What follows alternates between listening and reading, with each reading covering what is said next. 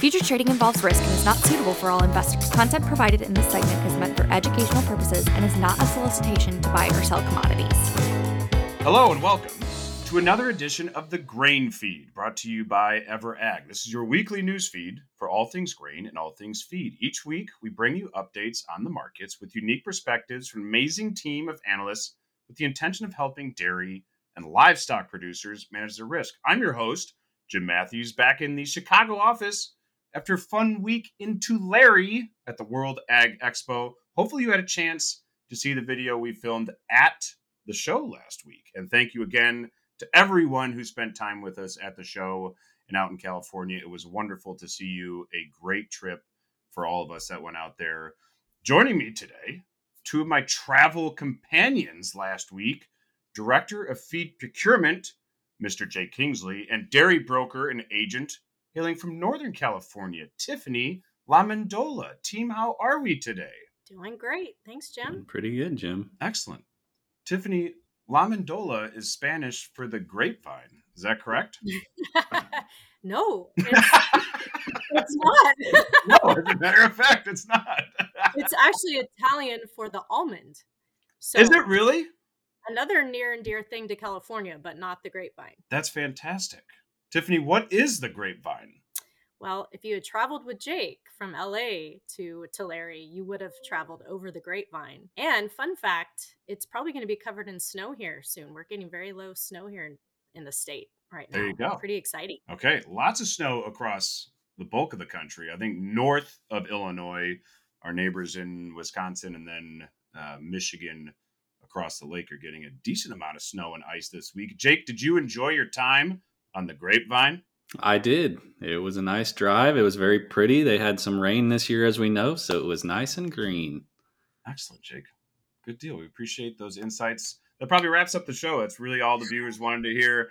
Um, big week for EverAg Media this week, especially for you two. You were both appearing together today on the Grain Feed, but also on our newest dairy podcast, Parlor to Plate. So please, viewers, Search for EverAg wherever you find your favorite podcast. Look for Parlor to Plate. Speaking of podcasts, the Grain Feed is also a podcast. You can find the audio versions of these episodes if you prefer to listen while in the truck or tractor. You'll miss out on our beautiful faces and really cool charts and graphics. But if it's easier to listen, please search for that on your podcast as well. Lots to run through here. So, Paige, if you'd please timestamp the broadcast because it's Thursday morning. Markets are pulling back a little bit, grain and feed wise, here in Chicago. It's been a shortened trading week with the President's Day holiday on Monday.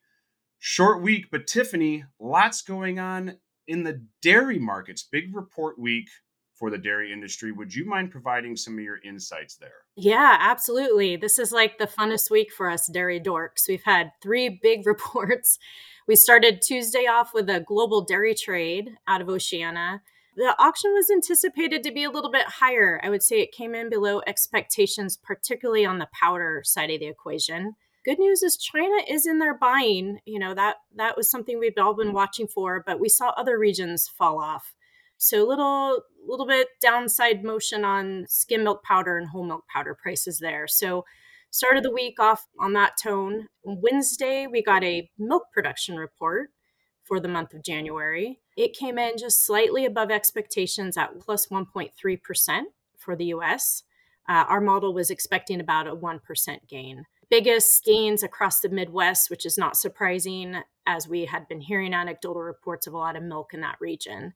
And probably most notable is that cow numbers moved back higher. We had seen two months of declines uh, in January, we added about 9,000 head to the milking herd. So, you know, didn't knock it out of the park. We've definitely been on a little slower growth rate the last year or so, as we've been pointing out um, some excess base programs across the US, definitely kind of limiting growth. And it was an easy year over year comparison as well. Um, still, it's the, the largest growth rate we've seen in five months. So we called it leans bearish. Gotcha. Leans bearish, which the milk market has been doing as of late anyway. Yes. Uh, while the feed pricing has remained a bit elevated. So maybe good then to transition to Jake on that front. Jake, we heard some of your insights last week at the show when we filmed how feed is impacting our Western producers. What have you been seeing this week in terms of feed pricing across the rest of the U.S.? Well, I think we've seen another just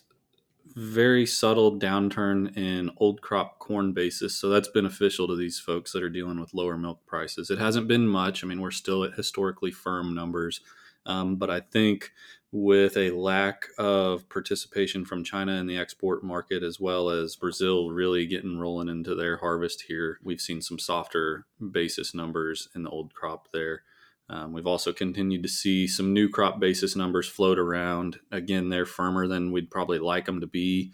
Nothing to get super excited about this early in the year, but there are numbers coming to the table, so we're keeping a close eye on that.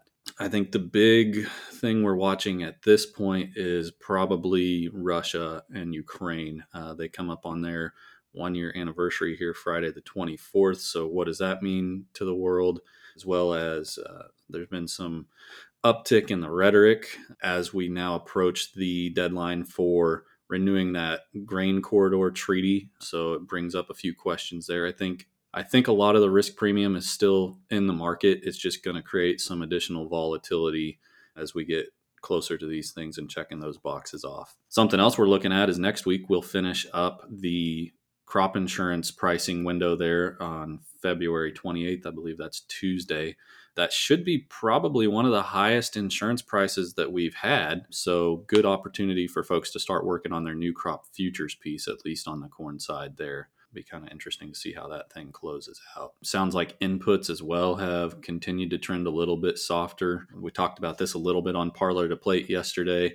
Uh, inputs are are off their highs, but they're still relatively firm. And the question will be Does the grain producer have ownership already, or do they still have quite a bit to buy? The retailers are a little bit leery of owning too much of this product at a high price and then seeing prices fall off and have to sell it at a loss. So we could get into a little bit of a logistical issue as far as making sure product gets where it needs to be when it needs to be there. So another little piece to watch as we come up on on the uh, planting window here in the next what are we 45 days out or so from really getting going on that. So a handful of things to watch there. Okay thank you for that jake. And i think in some of our previous episodes you know we kept the black sea situation on the back burners because the big headline grabbers have been you know argentine weather uh, Chinese demand or lack thereof, recession talk, etc. So we've kept it on the back burners for the reason uh, that you've noted today is that it can quickly make its way back to the front of the line there. So they can definitely impact the market pricing. So very wise to keep an eye on that side of things. Jake, before I let you go, what is the Italian word for almond? Mendola, La Mendola. okay, just making sure you're paying attention, bud. Uh, I think that'll wrap things up for today. Excellent work, everyone. Big thanks to Tiffany for joining the show. Always a pleasure to work with you. We'd also like to thank Corey and the Everag Insights crew for their support. Thank you to Paige for her production magic. And thank you to the viewers for watching the Grain Feed. Contact information is on the screen. We greatly appreciate your feedback. That's all for today. See you next time on the Grain Feed.